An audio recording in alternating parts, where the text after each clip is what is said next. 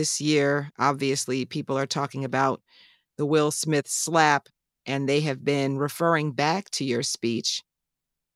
Well, I have one thing to say about that. I didn't do it.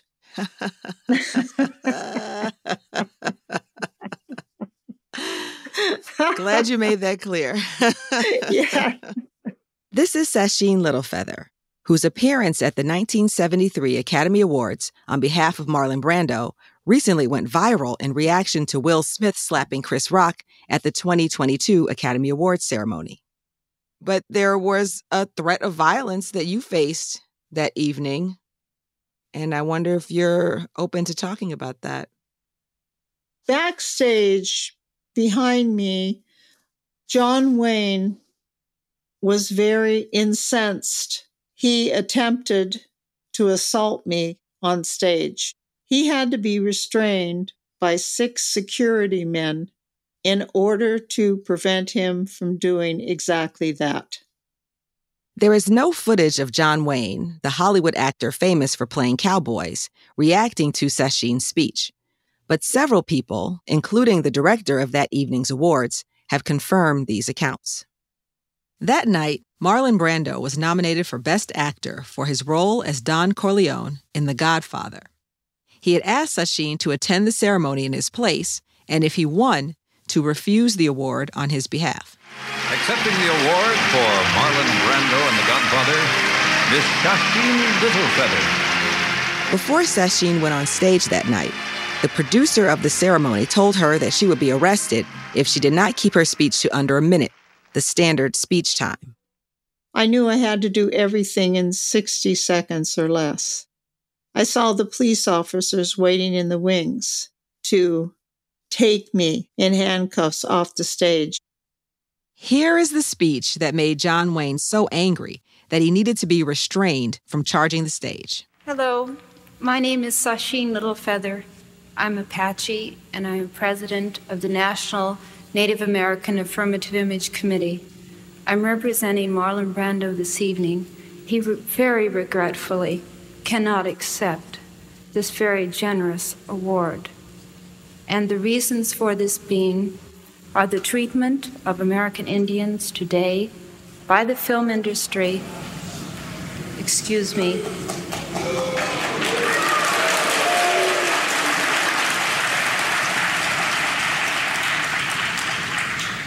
And on television in movie reruns, and also with recent happenings at Wounded Knee. I beg at this time that I have not intruded upon this evening, and that we will, in the future, our hearts and our understandings will meet with love and generosity. Thank you on behalf of Marlon Brando. I carried myself as a dignified Indian woman would carry herself. I spoke with courage, with dignity, with honor. I did not use my fist. I did not use profanity, and I did not use a loud and egregious voice. I spoke from my heart because the heart and the heartbeat is the voice of all Indigenous people everywhere. And that is exactly what happened in 60 seconds or less.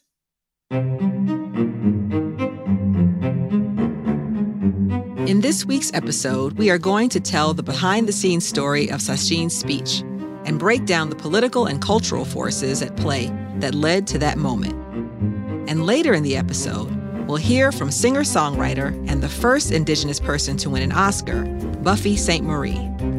She tells us about her reaction to Sacheen's speech as well as what she believes the Academy's role should be in relation to social justice movements.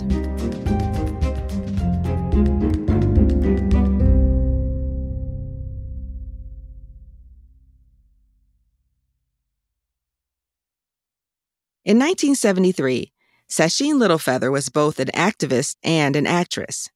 She says what inspired her to begin acting, in part, was the fact that her father was deaf.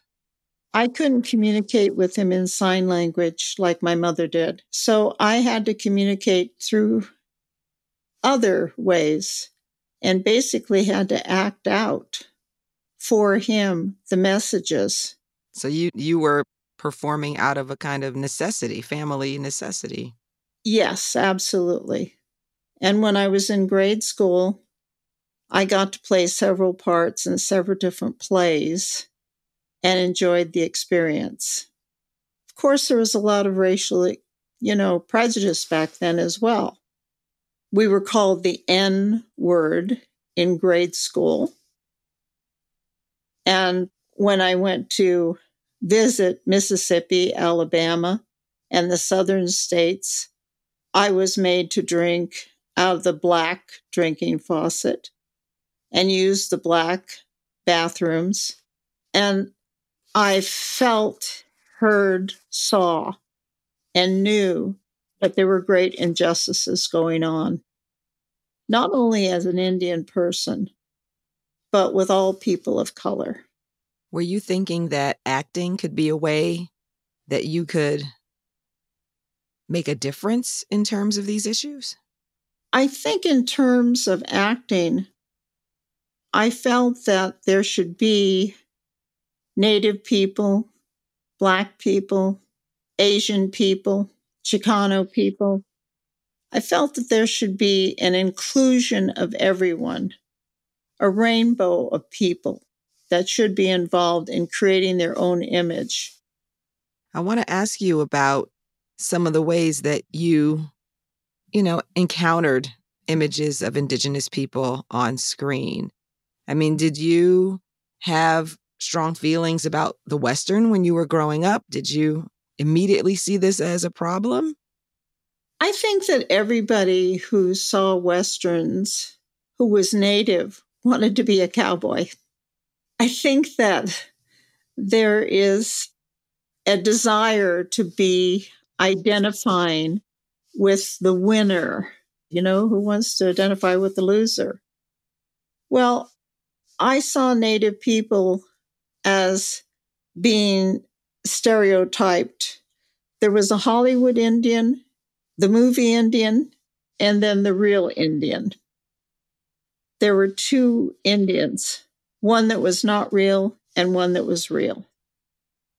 And I knew the one that was real, that had nothing to do with the screen Indian, with the Hollywood Indian, and under the domination of that stereotype.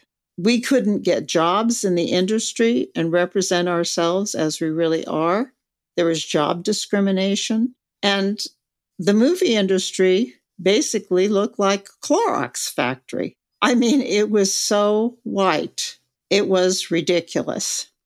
What sorts of opportunities were there for you when you were starting your acting career? Well, very few, except I got a few jobs with Italian film crews because in those days I was considered exotic. And that meant that you didn't get employment very often because you were too exotic for mainstream. You heard that rather than, we won't hire you because you're a person of color. Mm. No matter what your credentials were, no matter how good you were, period. Especially in ads in advertising. You didn't use a bar of soap. You didn't use laundry detergent. You didn't drink Coca Cola. We were just non existent. And no one ever questioned that. I questioned it. I questioned it when I refused the Academy Award for Marlon Brando in 1973. I want to talk a lot about what happened that night, but I think part of the important context is your work as an activist and your interests as an activist. You had participated in the Alcatraz occupation, and you brought awareness to what was happening at Wounded Knee, the occupation there. And it would be really helpful, I think, to hear you talk about what that moment was like in the early 1970s in terms of Native struggle and organizing. Many Native Americans have parents who went to American Indian boarding schools, whether they were run by the government or run by the churches, because the churches were instrumental in grabbing Indian land from Indians and keeping that land for themselves.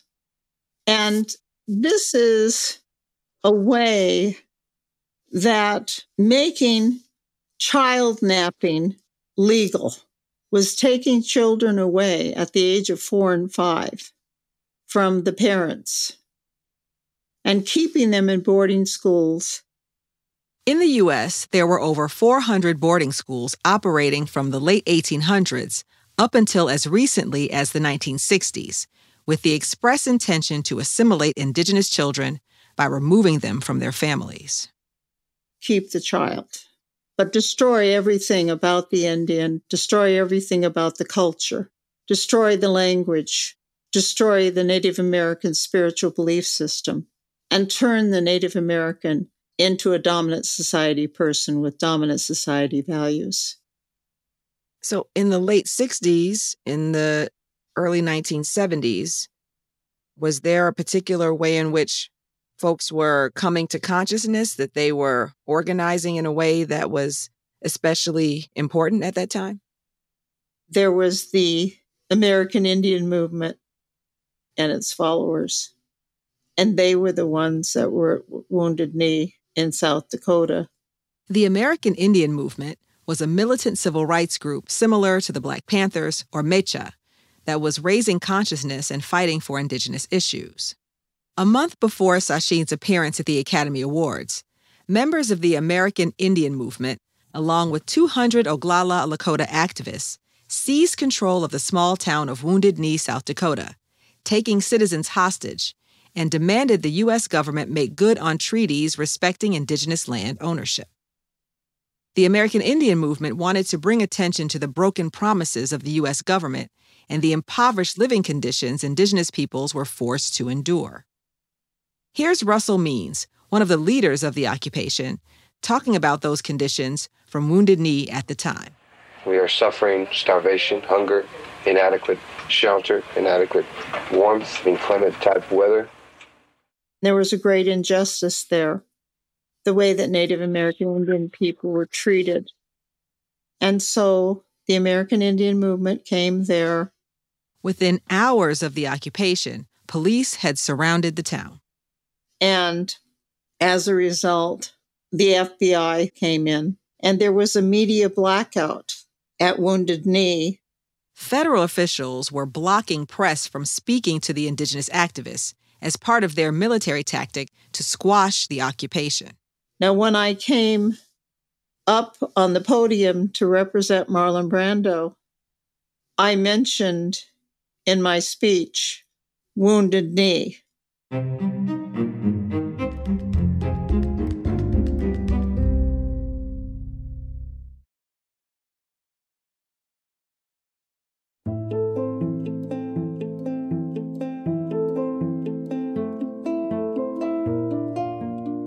Let's talk about how you um, sort of arrived at that moment of going on stage and giving this speech.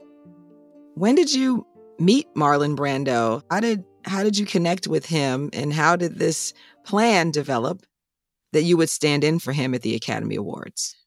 I lived in San Francisco, not far from Francis Ford Coppola. Francis Ford Coppola is, of course, the director of the Godfather trilogy.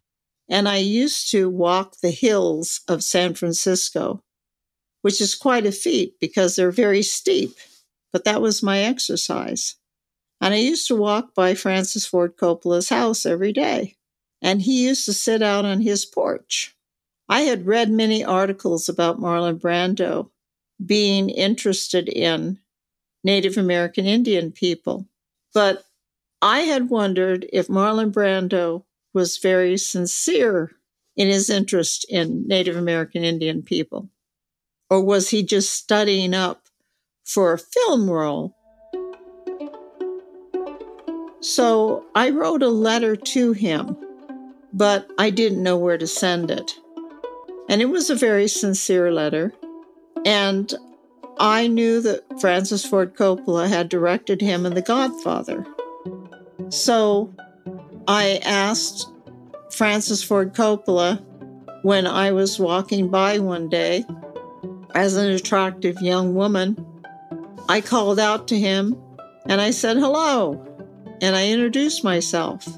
And he asked me to come up on his porch, and I did, and I began a conversation with him. And eventually I told him I had this letter from Marlon Brando. And I said, but I don't know where to send it. So he helped me to send that letter. I waited a year. I was working at the radio station KFRC. Finally, one day, a year later, at the radio station, I got this very mysterious call. So they put the call through.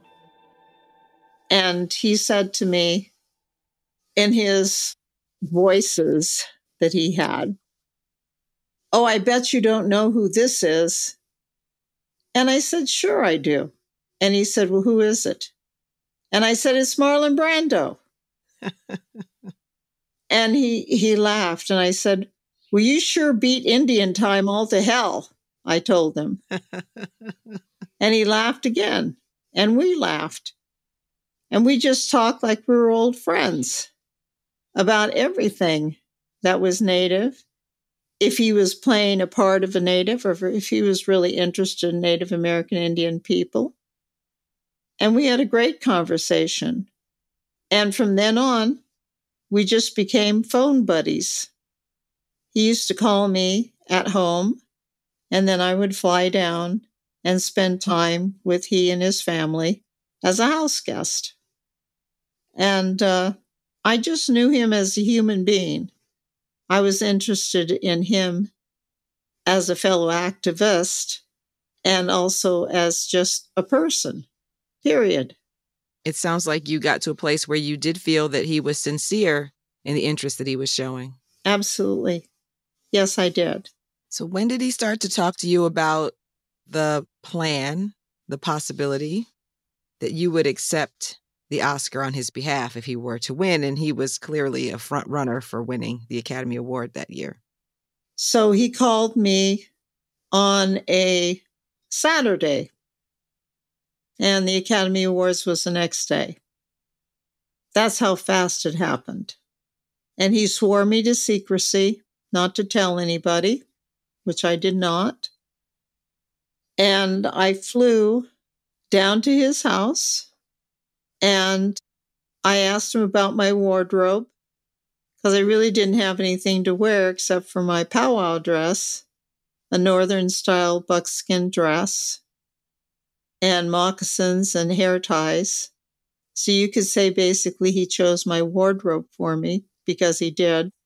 I didn't have any evening gown or evening wear. And uh, I went down to his house, and he was very busy is and his secretary typing up this acceptance speech should he win. And I was kept basically in the dark. So it was really late in the day when his secretary gave me this long speech to read. Like eight pages, right? Eight, yeah. Mm-hmm. And so I I said to myself, wow, this is pretty long. I, I don't think I could do this. And when I got to the Academy Awards, Howard Koch, who was the producer of the Academy Awards show itself, said to me, If you read that speech or go over 60 seconds, I'm going to have you arrested. That's when Sacheen knew that she would have to improvise and not read off of the statement Marlon Brando and his secretary had written. And his name was called as Best Actor. And so I knew what I had to do. And I was praying beforehand the whole time hmm. for the strength and the courage to do what I needed to do. And my ancestors were with me. 50 million people were watching the broadcast that night. The immediate reaction in the room was mixed. As we noted, John Wayne was furious, and people reacted with a mixture of booing and applause. According to Sacheen, there were consequences. You have said that after giving your speech that you were red listed And could you talk about what you mean by that, what that meant in terms of your career? Well, in the industry, the FBI, I found out, went around to studios. I have a friend who was with a particular studio, and she told me, Sacheen, the FBI were just here. And they told us that if we would ever hire you, they would shut us down, shut our production down. So there were lies that were printed about me in the press. There were lies going around about me altogether. Said I rented my buckskin dress, that I wasn't Indian, I was a Mexican actress, that it was all a publicity stunt, etc., etc., etc. Nothing could be further from the truth. But ultimately, Sacheen was not concerned about what Hollywood or the government thought about her or her speech. People who sent me notes of congratulations were Coretta Scott King, the widow of Martin Luther King, and also Cesar Chavez, also my own people, and others who counted in my life, who I admired, and I knew that I had done the right thing, regardless of what other people had said or did to me. I knew I had done the right thing.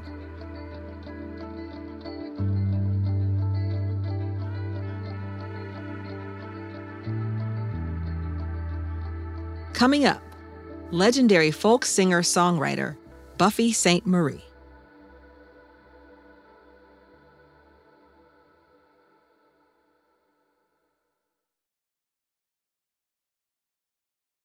Buffy Sainte-Marie was the first Indigenous person to win an Oscar. And the winner is. Aha. The winners are uh, Jack Nitzsche, Buffy Sainte-Marie, Will Jennings, Belong She won for Best Original Song in 1983. She co wrote Up Where We Belong for the movie An Officer and a Gentleman. It was performed by Joe Cocker and Jennifer Warnes.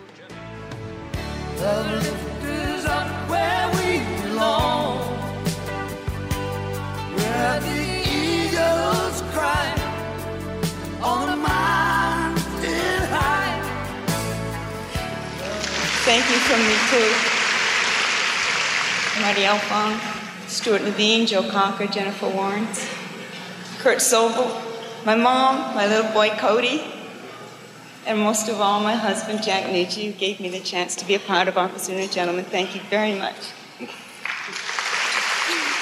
Buffy Sainte-Marie, it's wonderful to see you always. Thanks, Jacqueline. You too. In 1983, you became the first Indigenous person to win an Oscar. Could you talk about that experience? Did it really uh, strike you that you were making history at that moment when your name was called and you went up on stage? Oh no, I never, no, I never thought about that until recently when people have been phrasing it like that. No, uh, yes, I was the first Indigenous person to win an Oscar and it was for Up Where We Belong from an Officer and a Gentleman. I wrote the melody for that. So when it came to be that we had been nominated and we knew we were going to go to the Oscar ceremony, oh, I had this pink sparkly sequin dress. I mean, it was so wonderful, but we didn't really expect to win. And then we did. and it was just, it was just astounding.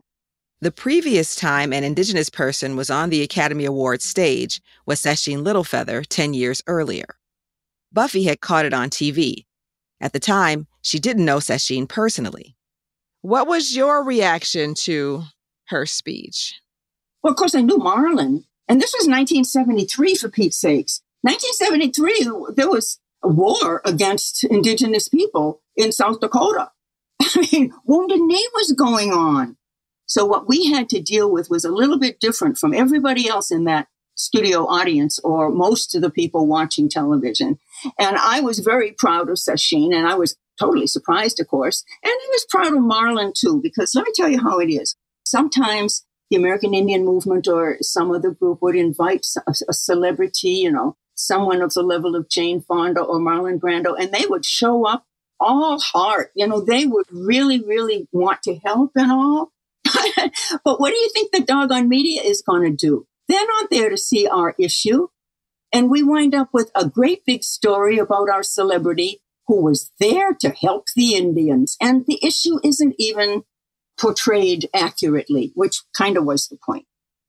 So for Sacheen to get up there in front of the whole wide world and to represent Marlon in that way, I thought I thought it was great. But you know, there's a lot to say. We should probably give people kind of a feeling about how it was in Hollywood for indigenous people, you know? Yeah, could you? Been. Yeah, because she that's the first thing she says. She talks about the treatment of the American Indian. Maybe you could help us to sort of get a sense of the picture that she was describing. Well, it's kind of weird if you if you look at movie history. I guess probably the first thing that you would come up with involving indigenous people would be Thomas Edison. I mean, he made he made one of the first movies, and you know they wanted colorful things and interesting things. So we started showing up and, and um, being portrayed by other people in the movies right out of the gate. Two short Edison films made in the late 1800s Buffalo Dance and Sioux Ghost Dance, featuring Sioux tribes members, are considered to be the first instances of indigenous peoples caught on film.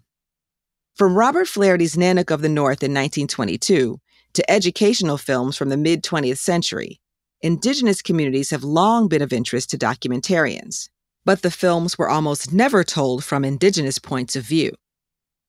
The University of Arizona's American Indian Film Gallery includes nearly 500 documentaries. They feature narration that the project's archivists describe as condescending at best and racist and inaccurate at worst. So Buffy was naturally skeptical of projects aimed to capture Indigenous history. But anyway, in 1967 or 68, I was invited to take a role in The Virginian, the Virginian was a television series set in late 1800s Wyoming. And I was offered a role in an episode. But I said, if you want me, Buffy Sainte-Marie, who got hit records and is known as an indigenous person to show up in your movie, what I want is real easy. All the indigenous parts are to be played by indigenous people. And of course they said, oh no, that, uh, yeah, we've got, I forget what the number was, 32 extras or something. And we've got some leading parts too. They can't all be Indians. And I said, well, then I'm not going to do it because I know they can. So they were going to use makeup, right? To, to make people look like Indians, yeah, huh? Yeah, yeah, yeah. They said, they said, don't worry about it. We've got Filipinos, we've got Italians, we've got Jews, we've got Koreans. And besides that, we've got makeup artists that can turn a dog into a cat. And my reaction to that was, you know, it's more important than just fooling white people. We're giving you a gift here. We had so much to bring to the table. And see, Marlon had been in Indian country. He knew that. He knew we weren't just one little, two little, three little Indians to be exploited when somebody needed something in feathers to act like a villain or a victim. He knew. So we appreciated Marlon. So Sacheen, you know, she looked so beautiful. She was wearing her traditional clothes. And yet we were all quite, you know, any anybody that I've ever talked to about that evening, you know, we were all totally surprised, of course. But bravo to both of them, you know, they they did something. And I was hoping that you could also talk about some of your activism during that period, part of the Alcatraz occupation, for example, because that period is so critical in terms of the American Indian movement. And uh, do you have some, you know, any reflections on the legacy of that movement today? Well, Alcatraz was very important at the time, and I still think that Alcatraz is important because Alcatraz was not done just by a bunch of people who were ticked off because their rights were being denied. It wasn't that. It was a lot more to it than that um, the history of Alcatraz itself. I mean, Alcatraz should have come to indigenous people. It should have come back to us when they were finished using it for what they were using it for at the time. Alcatraz sat on public land. And so, when the infamous Alcatraz prison was shut down and a development plan for a casino was announced, indigenous activists decided to occupy the island and reclaim it. Buffy never lived on the island, but she helped bring clean drinking water to the occupiers. we wanted to turn it into cultural centers and you know uh, we had uh, we had done our homework when i mean we i don't mean me particularly but it was john trudell and a lot of other people who are in the next world now who really did that work but the reason why it was important alcatraz was one of many many building complexes you know campuses that were created on indigenous land with the blessing of indigenous people with contracts. And when they were no longer going to be used for that specific purpose, they were supposed to come back to us. I mean, I wound up ducking bullets. Uh, I'm running, running through the woods in Gresham, Wisconsin over this medical facility built on uh, Menominee land. And it was supposed to be returned to the people. I mean, it was built by the Catholic Church with the agreement of the Menominee people. And then it was supposed to revert back to the tribe. And the local vigilantes were not having any of it. They wanted it for themselves and they were shooting at us. So there were things going on before and, and after Alcatraz. Although I'm glad you bring it up. What kind of bothers me a little bit is that it's like every 25 years there's an Indian uprising and we get our names in the paper and then everybody forgets about us because I don't, you know, just the way of the world. In Canada, Indigenous people are quite prominently represented in just about any field or profession you can think of. I mean, you know, from, from, from television broadcasters and lawyers, there's a huge, huge mix of professions. And uh, there are a few people, you know, in the academy. There are a few indigenous people. I'm not the only indigenous person in the academy. There are other indigenous people. But it's tricky right now, you know, with the academy because just our way of voting you vote in your own field. Like I only vote, I'm, I'm in the music branch. But so, and I'm the only indigenous person in the music branch. And you have to have two people in your branch to nominate somebody. And so, although we have directors and producers and actors and actresses, and we have people in all, in, you know, a lot of the professions, there are not two Indigenous people in any profession familiar enough with what the Indigenous talent scene is in film to be able to properly bring those people forward. We have to discuss that. If there's a lot of talented people. Structural issue that you're pointing to. You might have bigger numbers, but if people are isolated in their branches, then what's the impact that they can have? Yeah, yeah, yeah. Right. Do you think the Academy can or should have uh, a stronger presence in terms of weighing in on social, political issues, activist work? Oh gosh, that's that's so hard. You know, I try very hard not to tell anybody else what to do. And when it comes to a question like that, I would I would certainly be willing to be part of a discussion. But I do see many sides of many questions. I told you I was a philosophy major. so I can look at I can look at things from six or ten points of view at the same time and have fun with that. I don't know. The way I look at it, Jacqueline, is that there's a whole lot of good work left to be done in the world, including in the movie industry, and that's why we're here. Yeah. So I don't take your your question about, you know, whether the Academy ought to be doing more everybody ought to be doing more. Everybody's ripening and growing and understanding and learning at the same time. So, you know, just as for myself, I'm just going to keep on producing good stuff. And if somebody sees it, great. And if they don't see it, not as great, but still great. Because I'm a creative.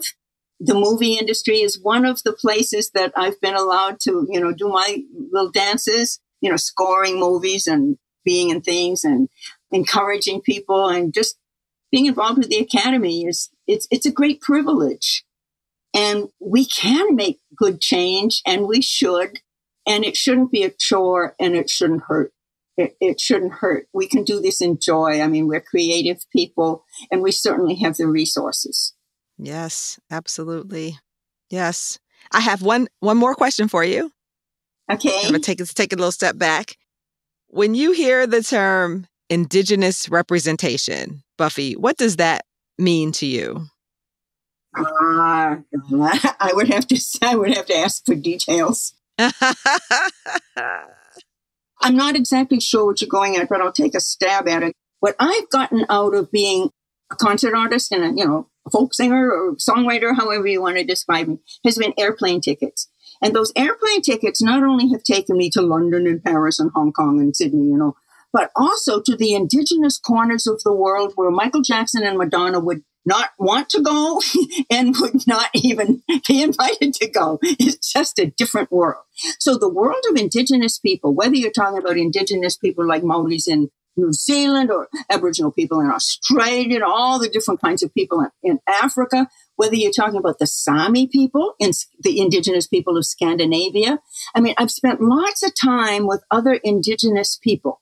So when I hear the word indigenous, I, I don't just think of Canadian Indians or American Indians. I don't. I think about first, I know this is actual. And when you say the word indigenous, first my brain takes a trip from the Arctic Circle all the way to, to the bottom of South America. All those different people, they're all indigenous. And I've traveled enough in, in both the glamorous world of show business, but also a lot with indigenous people. And I know, I know how it, I know how it is. And indigenous people in the world, what we have in common is a lot of really, really good stuff. Indigenous people had different systems. Indigenous people, sometimes still, but not as much as we wish, had languages that were quite different from the concept of languages that most people have. I mean, if you talk about Spanish and Italian and Portuguese and French, you know, they're all kind of related. And if you look at your hand, each one of those is like a finger. But an indigenous language doesn't come from that part of exercising the brain. It doesn't come from there. It's like a thumb. It has a different function. And people who are interested in this subject will tell you that indigenous languages are sometimes exercising a different part of the brain, coming up with different ways of thinking, different ideas. And when you think of the things that indigenous people, just indigenous people of the Americas have given the rest of the world, you might say, oh, they look different or they have different music or different food. Oh boy, we can think differently. We have contributions that have yet to be made to the world and people want to start paying attention. It's not only survival stuff, it's all kinds of other stuff. Artsy stuff, stories, ways of telling stories. I spent some time with an indigenous woman from Mexico who came from a small rural group, discovered the Spanish language and fell in love with it, went to university. And when she went home, she had the darndest time explaining to her friends what it was that she did because in her language, there's no metaphor. So everything, the only thing you talk about is what is. Therefore, there's no lying. but she could not explain what poetry was. And she became a poet. So now she's a poet who writes in her own language for the first time ever and in Spanish. So indigenous people all over the world are a, a page that most of you have not turned yet. and it is exciting like a library is exciting. It's about everything and we're about everything, including our stories and how we can portray them. It's, it's all good. You know, it's just all good. Yeah when you talk the way you're describing this incredible wealth of cultural heritage and thinking, think about that. And then you think about the tiny range of representations of indigenous people on screen. I mean, the gap is uh, is staggering there. Just how limited the representations have been. It's staggering, you know, and um, you know, there's one way of looking at it would be to say, poor us, we're not represented. But the other way of looking at it is, poor you, you don't know what you're missing. so that's always the way I've thought about it. Well, thank you, Buffy. Thank you so much for these insights thank and your you time. too, Jacqueline. I always enjoy talking with you so much. Thank you.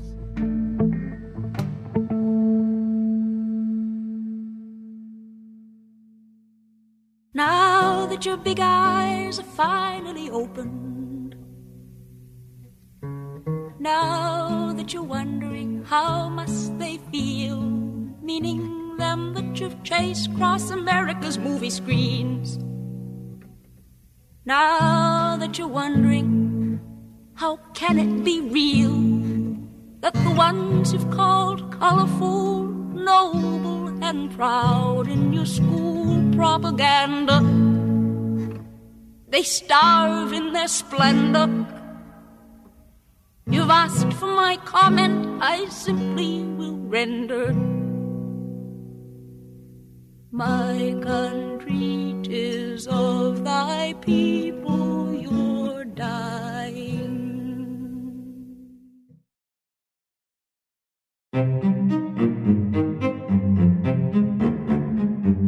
The Academy Museum podcast is written and hosted by me, Jacqueline Stewart.